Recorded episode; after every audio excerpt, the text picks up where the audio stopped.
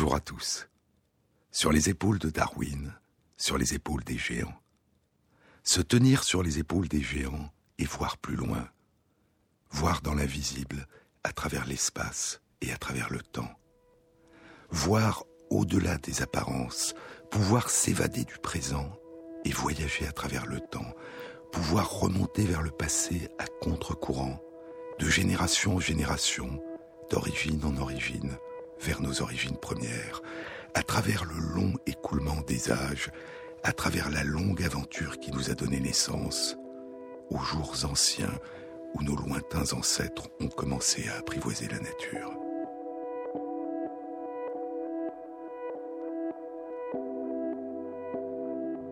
France Inter, Jean-Claude Ameysen, sur les épaules de Darwin. Le plus ancien vestige découvert à ce jour d'un animal apprivoisé ou domestiqué par une population humaine a été décrit en 2011 dans une étude publiée dans PLOS ONE. Il s'agit d'un chien, un descendant de loup, découvert dans la grotte de Rasboï-Nichia, dans les monts Altaï, en Sibérie. Il vivait il y a 33 000 ans. C'est la période où, très loin de là, dans d'autres populations de chasseurs-cueilleurs, des artistes de la période orignacienne peignaient sur les parois de la grotte Chauvet, la caverne ornée du pont d'Arc, les splendides peintures de plus de 400 animaux sauvages. Et les artistes apposaient sur les parois de pierre les empreintes de leurs mains. C'est la période où, dans le Jura allemand, les artistes de la grotte de Hohlefels fabriquaient, à partir d'un os d'une aile d'un vautour fauve, le plus ancien instrument de musique découvert à ce jour, une flûte.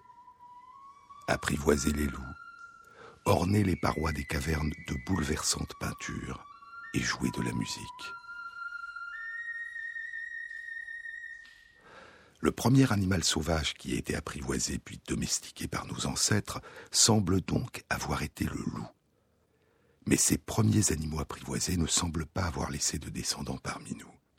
Et une étude publiée dans PLOS Genetics au début de l'année 2014 suggère que les chiens d'aujourd'hui sont tous des descendants de loups gris, Canis lupus, qui ont commencé à être domestiqués il y a environ 15 000 ans. C'est l'époque où les artistes de la période magdalénienne peignent de merveilleux tableaux sur les parois de la grotte d'Altamira, à Santiago del Mar, au nord de l'Espagne, et sur les parois de la grotte de Lascaux. Les traces les plus anciennes de la domestication d'autres animaux que le loup sont plus récentes. Elles datent d'il y a environ 12 000 ans, la date des débuts de l'agriculture dans plusieurs régions du monde. Mais longtemps, très longtemps avant d'avoir apprivoisé puis domestiqué le premier animal sauvage et la première plante sauvage, nos lointains ancêtres avaient apprivoisé le feu. La plus terrible et la plus douce des choses vivantes, écrit Rosny aîné dans La guerre du feu. La plus terrible et la plus douce des choses vivantes, c'est une bête et ce n'est pas une bête. Comme aux bêtes, il lui faut une proie.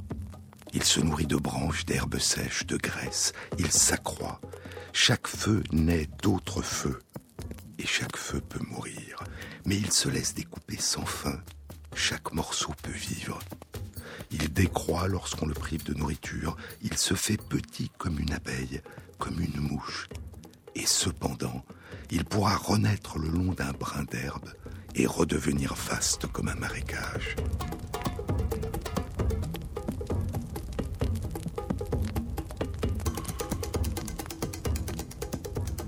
C'est une bête, et ce n'est pas une bête.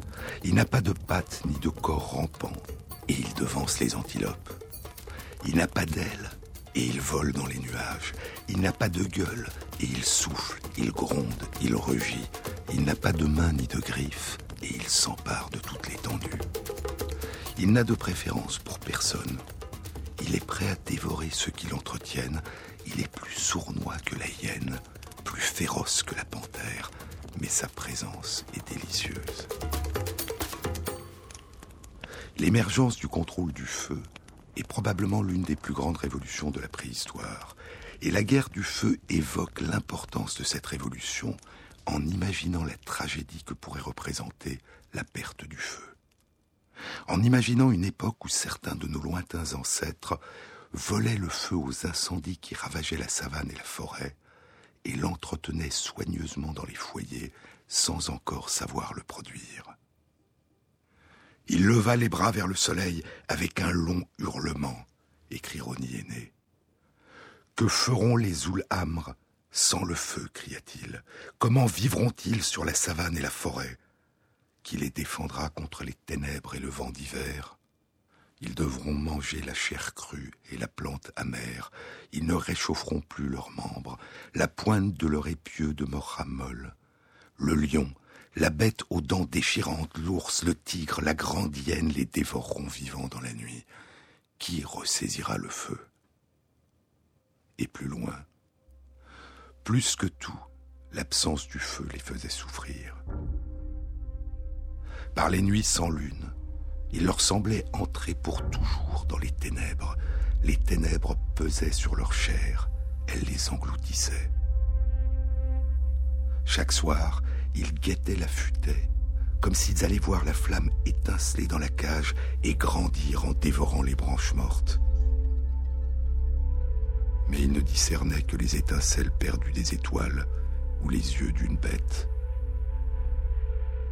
Leur faiblesse les accablait et l'immensité cruelle. À quand remonte la capacité à enflammer une branche de bois sec, puis à nourrir le feu et à l'entretenir ? À quand remonte son utilisation pour se chauffer et s'éclairer dans la nuit ou dans l'obscurité des grottes ? Pour faire fuir les prédateurs et pour cuire les aliments. De quand date-t-elle cette maîtrise du feu qui est peut-être l'une des seules caractéristiques humaines qui pourrait aujourd'hui encore être considérée comme un propre de l'homme, une caractéristique que ne partage aucun des êtres vivants qui nous entourent? Quand nos ancêtres ont-ils connu pour la première fois, durant la nuit, et dans l'obscurité des cavernes, la lueur et la chaleur rassurante d'une flamme, ou le rougeoiement des braises du foyer? Souvenez-vous, je vous en ai déjà parlé.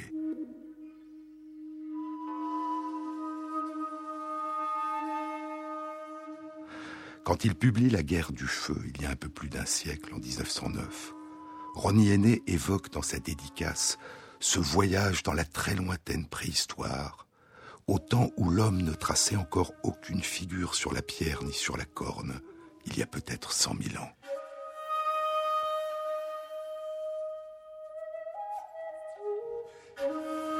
Mais les traces d'un usage contrôlé et régulier du feu par nos ancêtres sont beaucoup plus anciennes. Elles datent d'une culture très ancienne, la culture acheuléenne. Cette culture se caractérise par la fabrication d'outils de pierre taillée et surtout par la fabrication de splendides bifaces symétriques. Et ceux qui ont inventé et se sont transmis cette culture ne sont pas encore ceux à qui nous donnons aujourd'hui le nom d'humains. Ce sont des hominines, aujourd'hui disparus, de la lignée de nos lointains ancêtres, l'Homo erectus, ou de l'un de leurs cousins, Paranthropus robustus, l'Australopithèque. Les plus anciens vestiges d'Homo erectus connus à ce jour ont été découverts en Afrique et datent d'il y a 1 900 000 ans. Et ils semblent avoir été les premiers hominines à avoir quitté l'Afrique et avoir parcouru le monde. Des vestiges d'Homo erectus ont été découverts sur le continent européen, en Chine et en Indonésie. C'est un temps où ils sont les seuls êtres humains, ou presque humains, à arpenter le monde. Mais revenons à la culture acheuléenne. Les vestiges les plus anciens de cette culture datent d'il y a environ 1 700 000 ans. Ils ont été découverts en Afrique, sur les sites des gorges d'Olduvai en Tanzanie et sur les rives du lac Turkana au Kenya.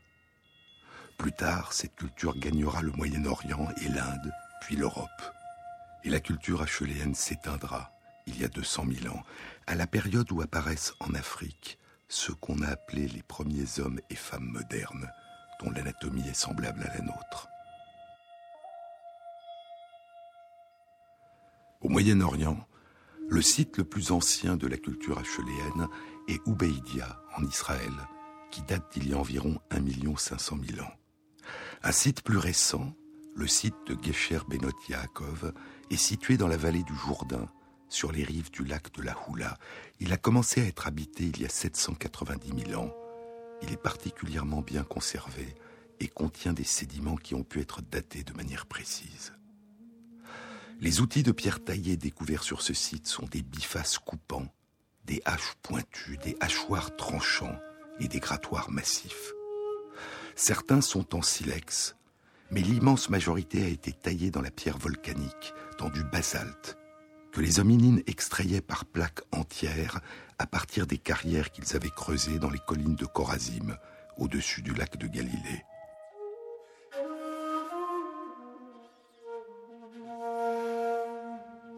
Sur le site, il y a de très nombreux ossements de gibier, des daims et des éléphants aujourd'hui disparus, et des rhinocéros et des gazelles. Il y a de nombreux vestiges de poissons, de crustacés, de tortues d'eau douce, et il y a aussi des traces de plantes comestibles. Et c'est sur le site de Gesher Benot Yaakov qu'ont été découvertes en 2009 les traces les plus anciennes de la domestication du feu par les hominines. Elles datent d'il y a 750 000 ans. Autour des foyers où le feu était entretenu, il y a du bois brûlé et du bois non brûlé, probablement des réserves de bûches provenant de plus d'une dizaine d'espèces d'arbres différentes. Et il y a des graines de plantes comestibles, cuites ou brûlées, et des percuteurs de basalte et de calcaire dans lesquels des trous ont été percés et qui étaient probablement utilisés pour casser la coque des noix avant de les cuire. Cette découverte a été publiée dans Science en 2009 par deux chercheuses de l'Institut d'archéologie de l'Université de Jérusalem, en collaboration avec des chercheurs de plusieurs autres instituts dans le monde. Et ainsi, si la domestication du feu est un propre de l'homme, c'est un propre de l'homme qui précède de longtemps la naissance des premiers êtres que nous appelons humains. C'est une invention culturelle des hominines. Il y a 750 000 ans, 500 000 ans avant l'émergence des premiers hommes et femmes de Néandertal, 550 000 ans avant l'émergence des premiers hommes et femmes modernes, le feu a permis de se chauffer, de s'éclairer dans la nuit ou dans l'obscurité des grottes, de se protéger des prédateurs et de cuire la nourriture. Il y a eu aussi un autre usage du feu, une utilisation dans la technique de fabrication des outils de pierre, et notamment des armes de pierre, ce qu'on appelle la pyrotechnologie. Le fait de chauffer la roche à une température de 300 à 450 degrés Celsius avant de la percuter facilite la taille des bifaces à la fois pointus et tranchants. Et la découverte, près des foyers du site de Gesher Benot Yaakov, de quelques bifaces de silex qui ont été chauffés à une température de plus de 350 degrés Celsius suggère que les hominines qui occupaient le site il y a 750 000 ans avaient vraisemblablement déjà découvert cet usage particulier du feu. Mais il y a peut-être eu aussi, en ces temps très anciens, un autre effet du feu dont nous ne pouvons trouver aucune trace. À la lueur tremblante des flammes, une fois la nuit tombée, le feu les a peut-être aidés à déployer leur imagination, à chanter, à danser, à prier, à mimer ou à dire, mais dans quelle langue, les légendes, les récits et les contes qui leur permettaient de déchiffrer le monde autour d'eux, et les mondes d'avant, et les mystères des vivants et des morts, qui leur permettaient de faire apparaître dans la nuit ce que la lumière du jour ne permet pas de voir. C'est ce que suggère l'anthropologue Polly Wiessner dans une étude qui a été publiée la semaine dernière, le 22 septembre 2014, dans les comptes rendus de l'Académie des sciences des États-Unis. Sur les épaules de Darwin, Jean-Claude Ameysen, sur France Inter. Je commence le livre par la fin, et j'ai le menton haut pour un rien. Mon œil qui pleure, c'est à cause du vent. Mes absences, c'est du sentiment. Je ne tiens pas debout, le ciel coule sur mes mains. Je ne tiens pas debout, le ciel coule sur. Ça ne tient pas debout, le ciel.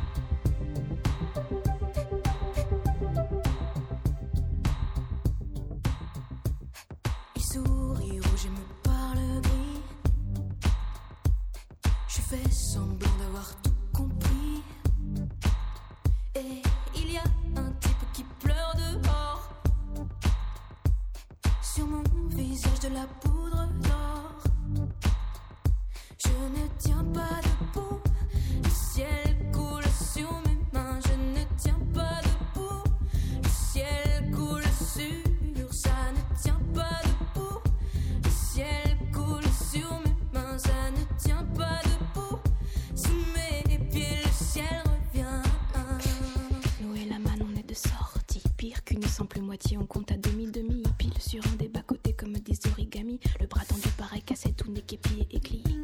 Ces enfants bizarres, crachés dehors comme par hasard, cachant l'effort dans le griffoir, et une creepy song en étendard qui fait je fais tout mon make-up au mercurochrome.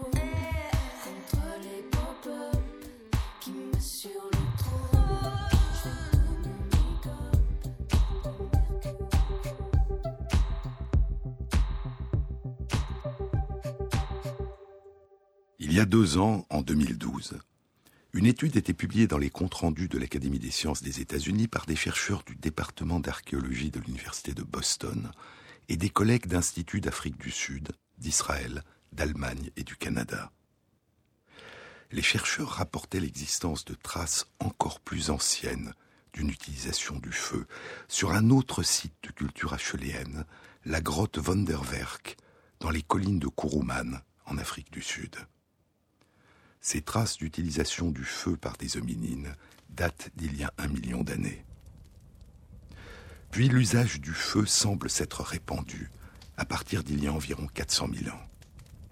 Et il a eu de profonds effets sur le mode de vie et l'évolution physiologique et culturelle de nos lointains ancêtres et cousins, les hominines, et de toutes les lignées humaines auxquelles ils ont donné naissance et dont nous sommes aujourd'hui les seuls survivants. L'utilisation du feu pour la cuisson de la nourriture a rendu de nombreux aliments plus faciles à digérer, a modifié le volume du tube digestif, réduit la consommation d'énergie consacrée à la mastication et à la digestion et augmenté la quantité de calories ingérées. La cuisson a probablement favorisé l'augmentation du volume du cerveau, qui a pu alors consommer une partie plus importante de l'énergie fournie par l'alimentation. À la chaleur, à la défense contre les prédateurs, à un environnement plus protecteur pour les petits-enfants, c'est ajouter un allongement artificiel des périodes de veille, un allongement artificiel de la durée des journées, libérant du temps pour des activités, des contacts, des interactions sociales qui n'interféraient pas avec le travail réalisé pendant le jour. Il y a de bonnes raisons de penser, écrit Polly Wiessner, que ce qui se passe durant les interactions sociales entre les membres d'un groupe durant la nuit autour d'un feu sera différent de ce qui se passe durant le jour.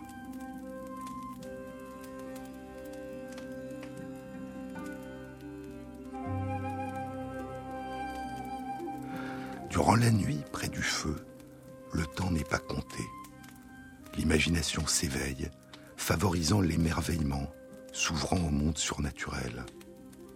Un sentiment de vulnérabilité peut apparaître. Vulnérabilité aux esprits malveillants, aux ennemis réels ou imaginaires, qu'atténue la sécurité du nombre de personnes ensemble autour du feu. Le langage du corps, le langage des gestes, est moins visible à la lueur du feu et l'attention à soi et aux autres diminue. Les expressions du visage qui tremblent avec les flammes sont adoucis ou, au contraire, quand il s'agit de peur ou d'angoisse, accentués. Les petits-enfants s'endorment dans les bras des adultes, libérant les mamans de leur attention et de leurs soins. Alors, des anciens et des jeunes, des hommes et des femmes, séparés par leurs activités différentes durant la journée, se retrouvent ensemble.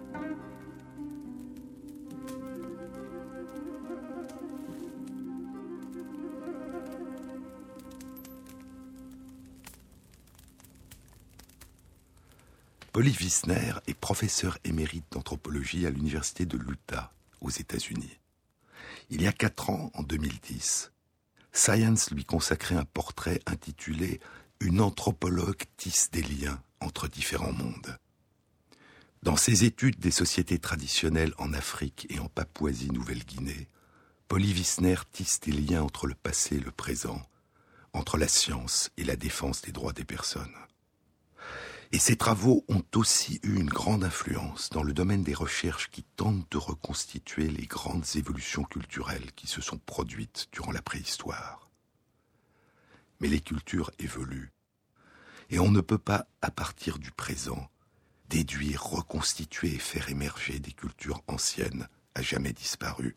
On ne peut que tenter de les imaginer, tenter de les réinventer à partir des reflets que nous renvoie le présent et en dessiner des contours à jamais incertains. La vie des chasseurs-cueilleurs d'aujourd'hui ne peut pas être projetée dans le passé, écrit Polly Wiessner. Mais elle nous permet de comprendre les interactions sociales dans certaines des conditions dont on pense qu'elles ont été celles du passé de nos ancêtres, et elles nous permettent de faire émerger des hypothèses. Ces conditions incluent une nourriture obtenue par la cueillette et la chasse, de petites communautés composées d'une quinzaine à une quarantaine de personnes, en partie de la même famille et en partie sans liens familiaux, et une vie nocturne centrée sur une réunion autour du feu. Les caractéristiques culturelles partagées par la plupart des sociétés de chasseurs-cueilleurs contemporains incluent l'existence de relations égalitaires, le partage de la nourriture, des règles qui régissent le mariage, les relations entre époux et les relations familiales, des réseaux de relations avec d'autres communautés éloignées, et une conception du monde, une cosmologie, une religion semblable, ainsi que des rituels et des cérémonies de transe collectives qui visent à guérir les personnes, à restaurer les liens et à réconforter ou à sauver la collectivité.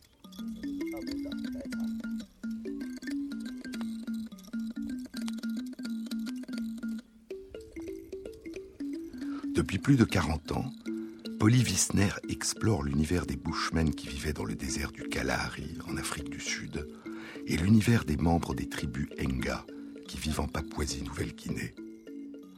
Ce sont des sociétés de chasseurs-cueilleurs qui tissent des liens et des échanges avec un réseau de communautés éloignées, distantes parfois de plus de 200 km. Polly Wiessner a commencé par étudier le système de dons et de contre-dons que les Bushmen appellent Xaro, et qui joue un rôle essentiel dans les relations, la coopération et l'entraide dans des communautés éloignées sur le même territoire du désert de Kalahari et qui leur permet de survivre aux catastrophes causées par les changements de climat ou de l'environnement.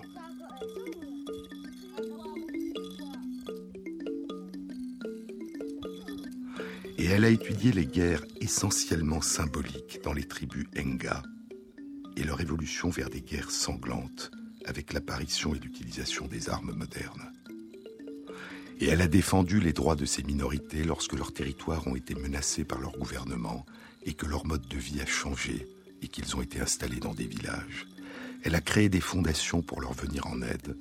Elle a vécu avec eux, appris leur langue et utilisait ce qu'elle apprenait sur eux non seulement pour son travail scientifique, mais pour les défendre et leur venir en aide.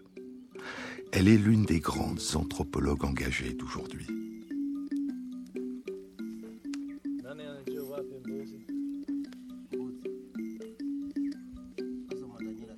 Les grands anthropologues du début du XXe siècle, Frances Boas et Margaret Mead, étaient engagés dans la critique du racisme et du colonialisme, écrit Michael Balter dans Science.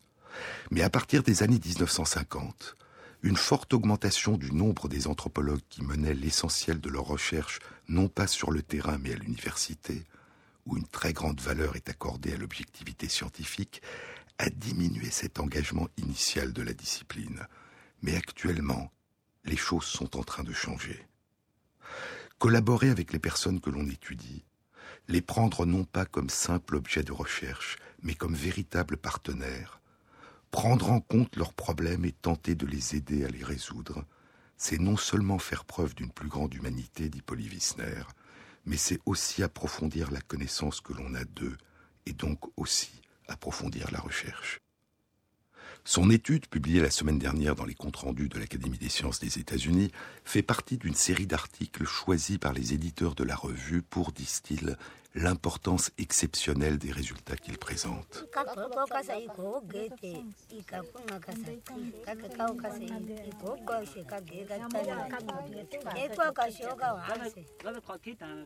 L'étude s'intitule « Les braises de la société ». Conversation à la lueur du feu chez les Bushmen Juhoansi.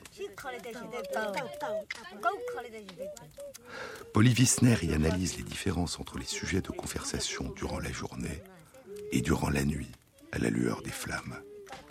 Elle a utilisé un recueil de 174 conversations de jour et de nuit autour du feu chez les bushman du Botswana, Juhoansi ou Kong, avec un clic caractéristique de leur langue avant le nom Kong.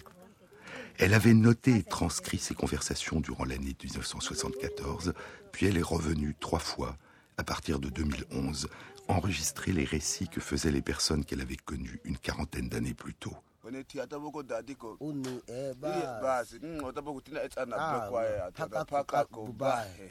Et elle a comparé ces récits à ceux qui ont été recueillis dans d'autres populations de chasseurs-cueilleurs, ailleurs dans le monde, les Aïnous au Japon, les Tlingits de la côte pacifique de l'Amérique du Nord, chez qui les anciens racontaient autour d'un grand feu de 2 mètres de hauteur des histoires qui duraient 4 nuits, les aborigènes d'Australie et les Inuits.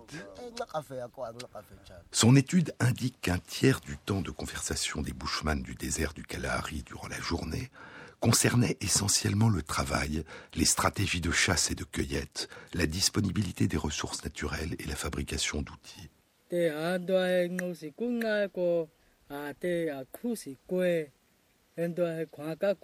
Plus d'un autre tiers concernait des critiques, des plaintes et des conflits verbaux. 15% du temps de conversation était consacré à faire des plaisanteries et raconter des blagues, et seulement 6% du temps était consacré à raconter des histoires. À la fin de l'après-midi, chaque famille se réunissait autour de son feu pour le repas du soir. Puis, à la tombée de la nuit, des groupes se rassemblaient autour d'un feu pour parler, faire de la musique ou danser. Et les sujets de conversation changeaient complètement. Plus de 80% du temps de conversation était consacré à raconter des histoires. Ces récits, écrits Polly Wiessner, étaient souvent dits dans une langue rythmée, complexe et symbolique, l'assistance reprenant et répétant les derniers mots des phrases ou les ponctuant d'un « hé » approbateur. Souvent, les auditeurs étaient captivés par l'intrigue. Parfois, ils étaient presque en larmes ou au contraire, se tordant de rire. Et à mesure que leur état affectif se modifiait, ils entraient en résonance émotionnelle. Les histoires étaient contées par des hommes et par des femmes, et surtout par des anciens qui étaient devenus des maîtres dans l'art de conter. 2 des meilleurs conteurs durant les années 1970, dit-elle, étaient aveugles. La nuit, le champ des histoires s'élargissait. Une grande part était consacrée à celles et à ceux qui n'étaient pas présents, les disparus, les ancêtres, et les personnes appartenant à des communautés lointaines avec lesquelles les échanges, les dons et contre-dons d'Urksaro avaient tissé des liens.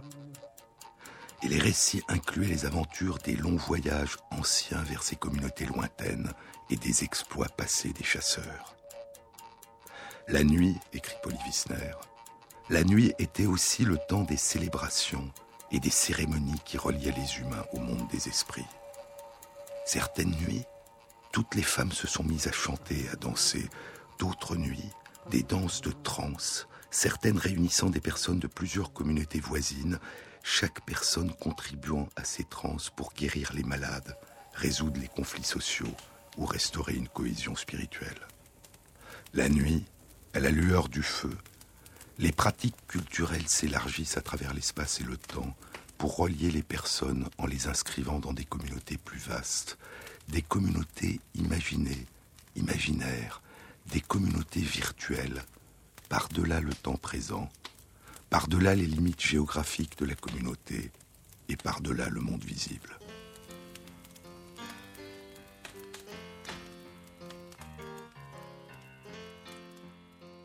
Sur les épaules de Darwin, sur France Inter.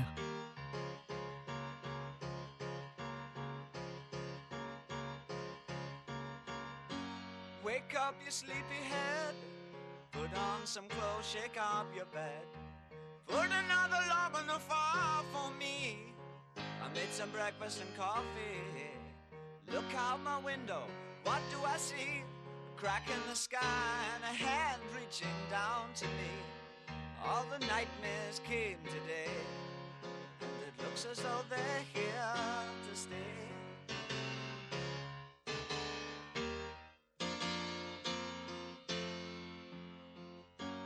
What are we coming to? No room for me, no fun for you. I'll think about a world to come where the books were found by the golden ones, written in vain, written in all by a puzzle man who questioned what we were here for.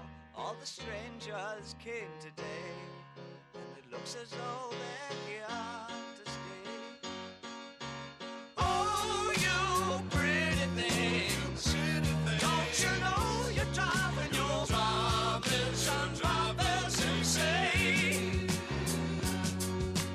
Oh, you pretty things, don't you know you're driving your drivers and drivers insane? Let me make it plain, gotta make way for the whole superior. Look out at your children, see their faces in golden rays. Don't kid yourself, they belong to you. They're the start of the coming race. The others are bitch, we finished our news. Homo sapiens have outgrown their use. All the strangers came today, and it looks as though they're here to stay. Oh, you pretty things, don't you know you're driving your promise and driving's insane? Oh, you pretty things, don't you know you're driving your promise and driving's insane? Let me make it plain, gotta make way for the Homo superior.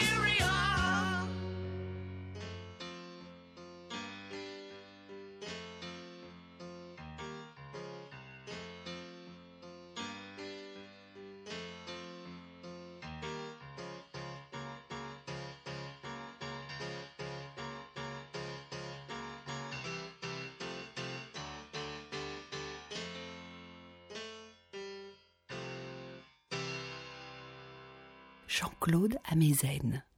Autrefois, il y a longtemps, nos anciens avaient un gouvernement. C'est Dick Sao, un bushman Kong, qui parle en 1998. Autrefois, il y a longtemps, nos anciens avaient un gouvernement. C'était une braise du feu prise à l'endroit où nous avions vécu la dernière fois et que nous utilisions pour allumer le feu au nouvel endroit où nous nous rendions. Parfois,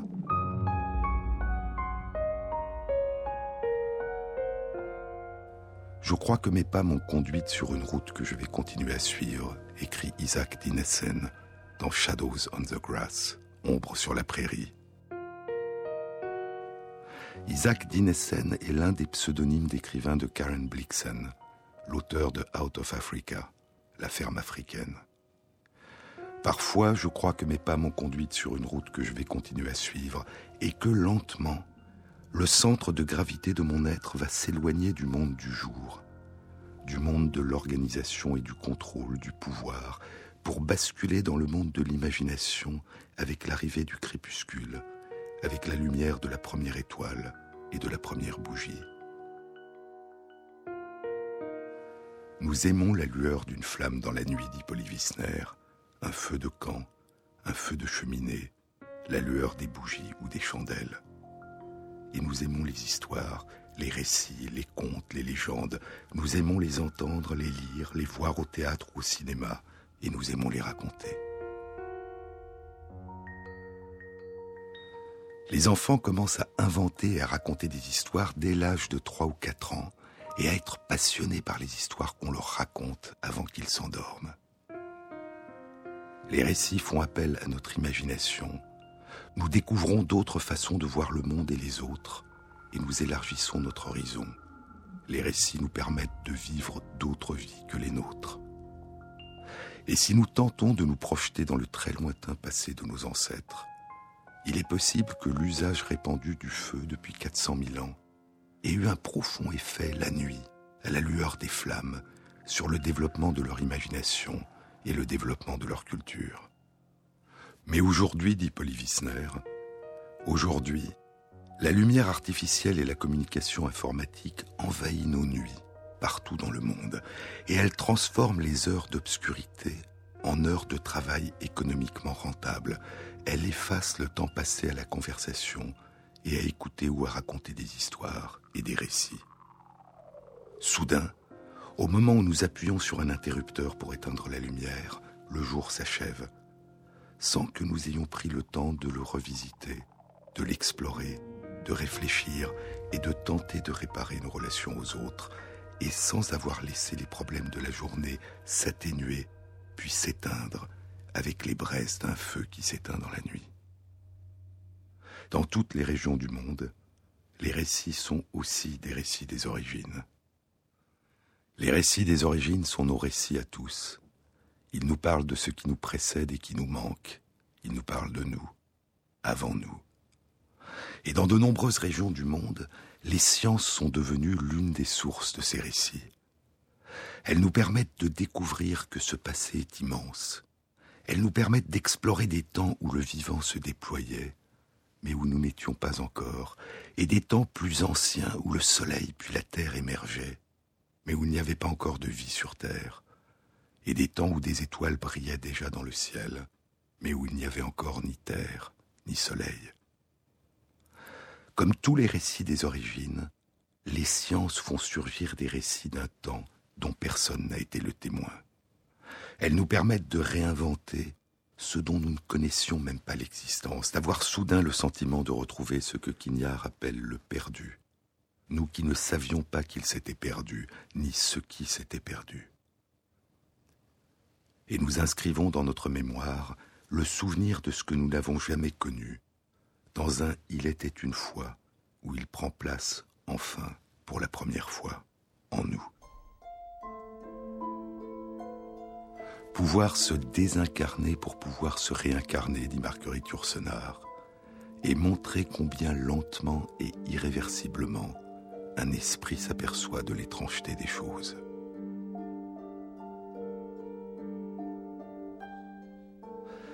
Tous ces récits ont commencé par des questions.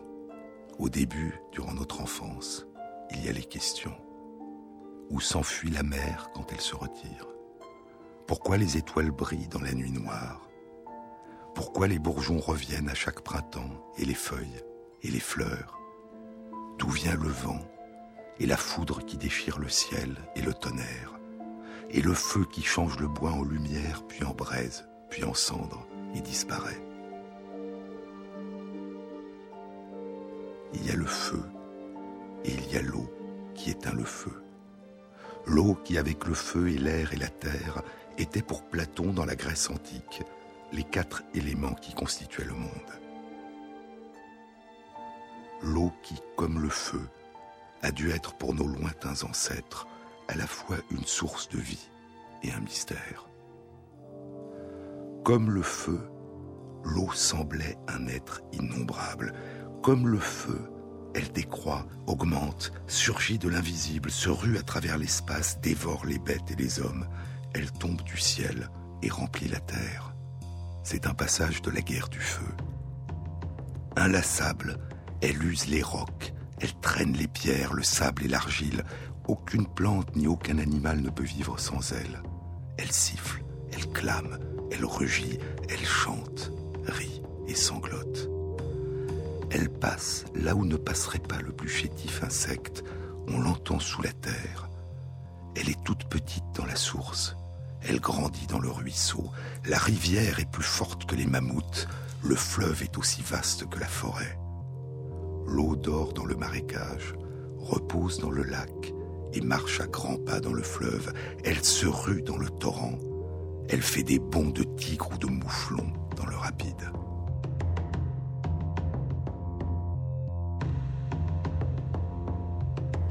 Il y a l'eau des océans et des mers, l'eau des lacs, l'eau des rivières, l'eau qui jaillit des sources, l'eau au fond des puits, la glace des banquises, l'eau qui tombe du ciel avec la pluie et la grêle et la neige, la vapeur, le brouillard, la brume au petit matin qui monte dans le ciel, et les nuages qui voyagent haut, blancs ou gris ou noirs, et qui flambe de toutes les couleurs le soir au coucher du soleil, quand nous avons l'impression que le soleil plonge sous l'horizon, alors que c'est notre terre qui tourne autour de son axe. « J'aime les nuages », dit Baudelaire, les nuages qui passent, là-bas, là-bas, les merveilleux nuages. Les merveilleux nuages emplis de l'eau qui permet la vie sur Terre et qui a permis à la vie de naître il y a 3,5 milliards à 4 milliards d'années. D'où vient l'eau qui permet la vie sur Terre ? L'eau qui couvre 70% de la surface de la Terre. D'où vient l'eau dont nous sommes faits ? L'eau qui constitue plus de 2/3 du poids de notre corps. Comment est-elle apparue sur Terre ? Et quand ? La semaine dernière, le 26 septembre 2014, une étude publiée dans Science proposait une réponse.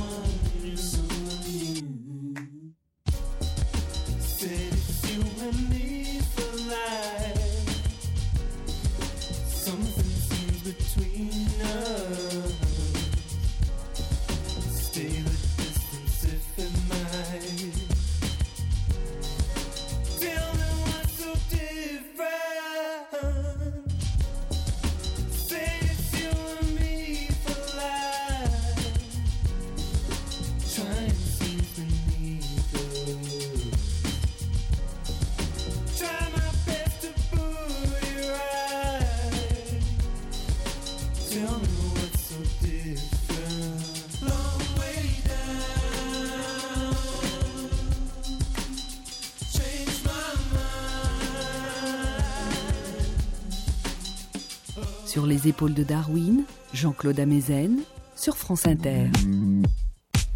L'eau a pu être apportée sur notre planète par les vagabonds qui parcourent le ciel, les astéroïdes et surtout les comètes qui viennent à notre rencontre avec une traînée de lumière. Les comètes sont essentiellement formées de glace, de roches et de poussière, et c'est le soleil qui les allume, qui leur donne leur traîne de feu. Lorsqu'elles passent près du soleil, elles se réchauffent et libèrent des gaz et des substances volatiles qui nous les rendent visibles à mesure qu'elles s'approchent de la Terre.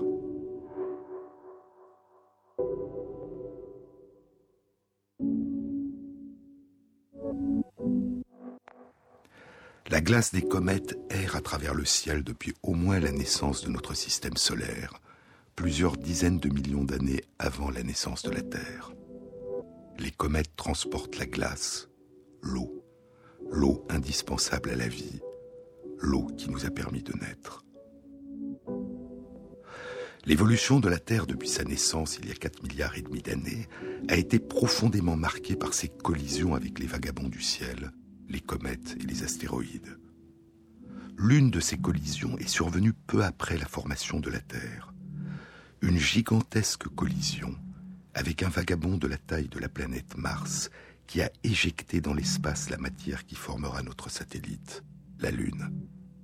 Et il y a eu le grand bombardement de météores il y a environ 4 milliards d'années, un bombardement d'astéroïdes. Les comètes voyagent depuis très longtemps. Elles nous apportent des nouvelles des débuts du système solaire. La course de chaque comète autour du Soleil bat le rythme périodique, le tempo d'une horloge régulière. Mais la périodicité de leur retour au voisinage de notre planète est différente pour chacune des comètes. La comète de Halley est la plus célèbre. C'est la première comète dont Edmund Halley a prédit en 1705, avec l'aide de Newton, le retour tous les 75 à 76 ans. C'est une comète dite de période courte, c'est-à-dire une comète qui revient avec une périodicité de moins de 200 ans. Mais d'autres comètes sont dites de périodes longues. Elles mettent des milliers d'années, voire des dizaines de milliers d'années à revenir vers nous. Leur trajet autour du Soleil est beaucoup plus long. Certaines comètes nous viennent aujourd'hui de la région de Jupiter. D'autres, comme la comète de Halley, sont venues de beaucoup plus loin, du nuage d'Oort, qui s'étend à distance du système solaire. Et depuis peu, l'humanité est partie à leur rencontre. En 2004, pour la première fois, la sonde spatiale Stardust, poussière d'étoiles, réussit à s'approcher suffisamment d'une comète, la comète Wild, sauvage, pour prélever des échantillons de grains de son nuage de poussière, et elle les rapporte sur Terre, 2 ans plus tard, en 2006. Durant la même période, la sonde spatiale Deep Impact envoie un projectile sur la comète Temple One et recueille une très grande quantité de matière dégagée par l'explosion. Et ainsi, pour la première fois commence à être analysée sur Terre la substance dont sont faites les comètes.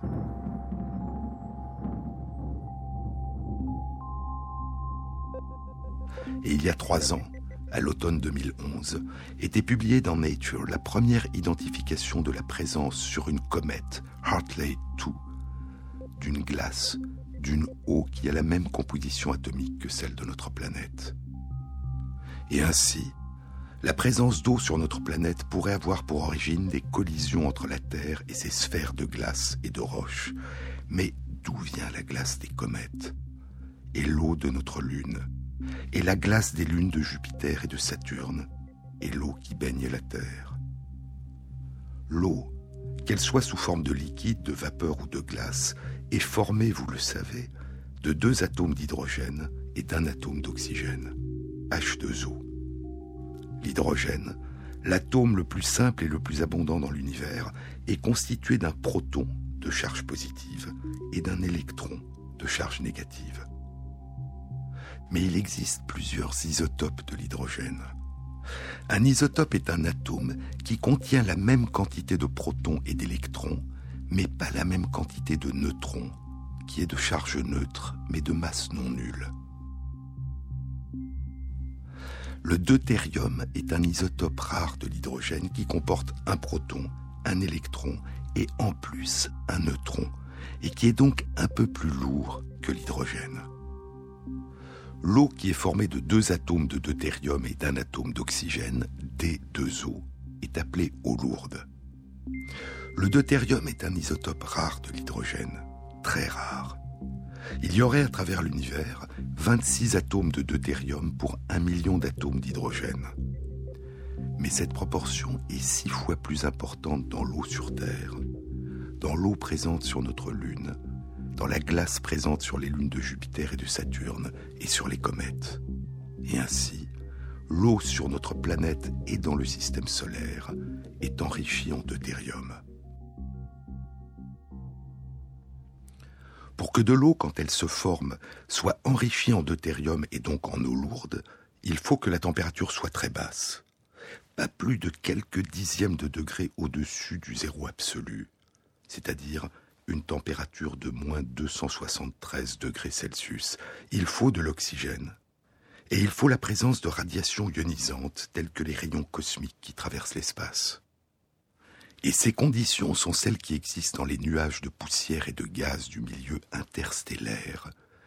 Les nébuleuses interstellaires qui, en se condensant, donneront naissance aux étoiles. Et les astronomes ont découvert que l'eau, les grains de glace présents dans les nébuleuses interstellaires sont aussi enrichis en eau lourde, en deutérium, 2 à 30 fois plus que ne l'est aujourd'hui l'eau sur Terre. L'étude publiée la semaine dernière dans Science a été réalisée par Ilsedor Cleaves, du département d'astronomie de l'Université du Michigan aux États-Unis et des collègues de plusieurs institutions de recherche aux États-Unis et en Grande-Bretagne. Les chercheurs se sont posé la question suivante.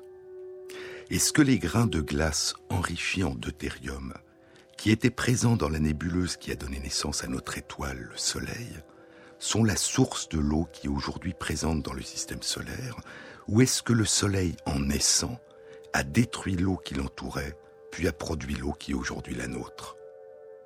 la question a une application très générale. Si l'eau qui nous entoure est née avec notre Soleil, cela signifie qu'à chaque fois qu'une étoile et son système planétaire apparaît dans l'univers, ce sont les conditions particulières de sa naissance qui auront pour conséquence la présence ou l'absence d'eau. Au contraire, si à chaque fois qu'une étoile et son système planétaire apparaît, c'est l'eau qui préexistait à sa naissance dans la nébuleuse qui persiste, alors tous les systèmes planétaires dans l'univers pourraient disposer d'eau, c'est-à-dire de l'ingrédient essentiel de l'émergence de la vie. Les chercheurs ont posé la question suivante. Si la naissance du Soleil a détruit l'eau enrichie en deutérium qui préexistait, le Soleil, en apparaissant, a-t-il pu causer la production de l'eau enrichie en deutérium qui est présente aujourd'hui sur la Terre et dans notre système solaire? Les chercheurs ont élaboré un modèle qui mime la capacité du Soleil à produire de l'eau enrichie en deutérium. Et le résultat de cette modélisation donne une réponse négative. Le Soleil à lui seul n'aurait pas eu la capacité de produire cette eau qui est présente aujourd'hui dans le système solaire. Ces résultats suggèrent que la glace des comètes qui parcourent notre ciel et l'eau ou la glace présente sur les planètes de notre système solaire et l'eau sur notre Terre est une eau qui s'est formée avant même la naissance du Soleil. Et c'est entre un tiers et la moitié de l'eau qui est présente aujourd'hui sur la Terre qui se serait formée dans l'espace sous forme de grains de glace avant même la naissance du Soleil.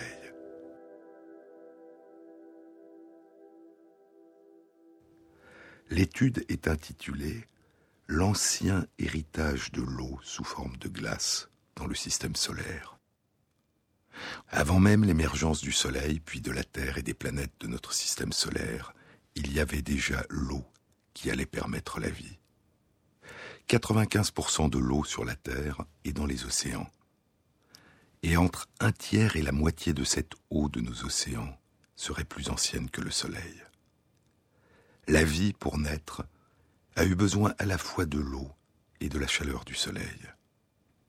Mais la glace aurait précédé le feu de notre étoile, le Soleil. Et l'eau qui nous entoure, l'eau que nous buvons, l'eau qui nous constitue, serait plus ancienne que la lumière qui éclaire nos jours.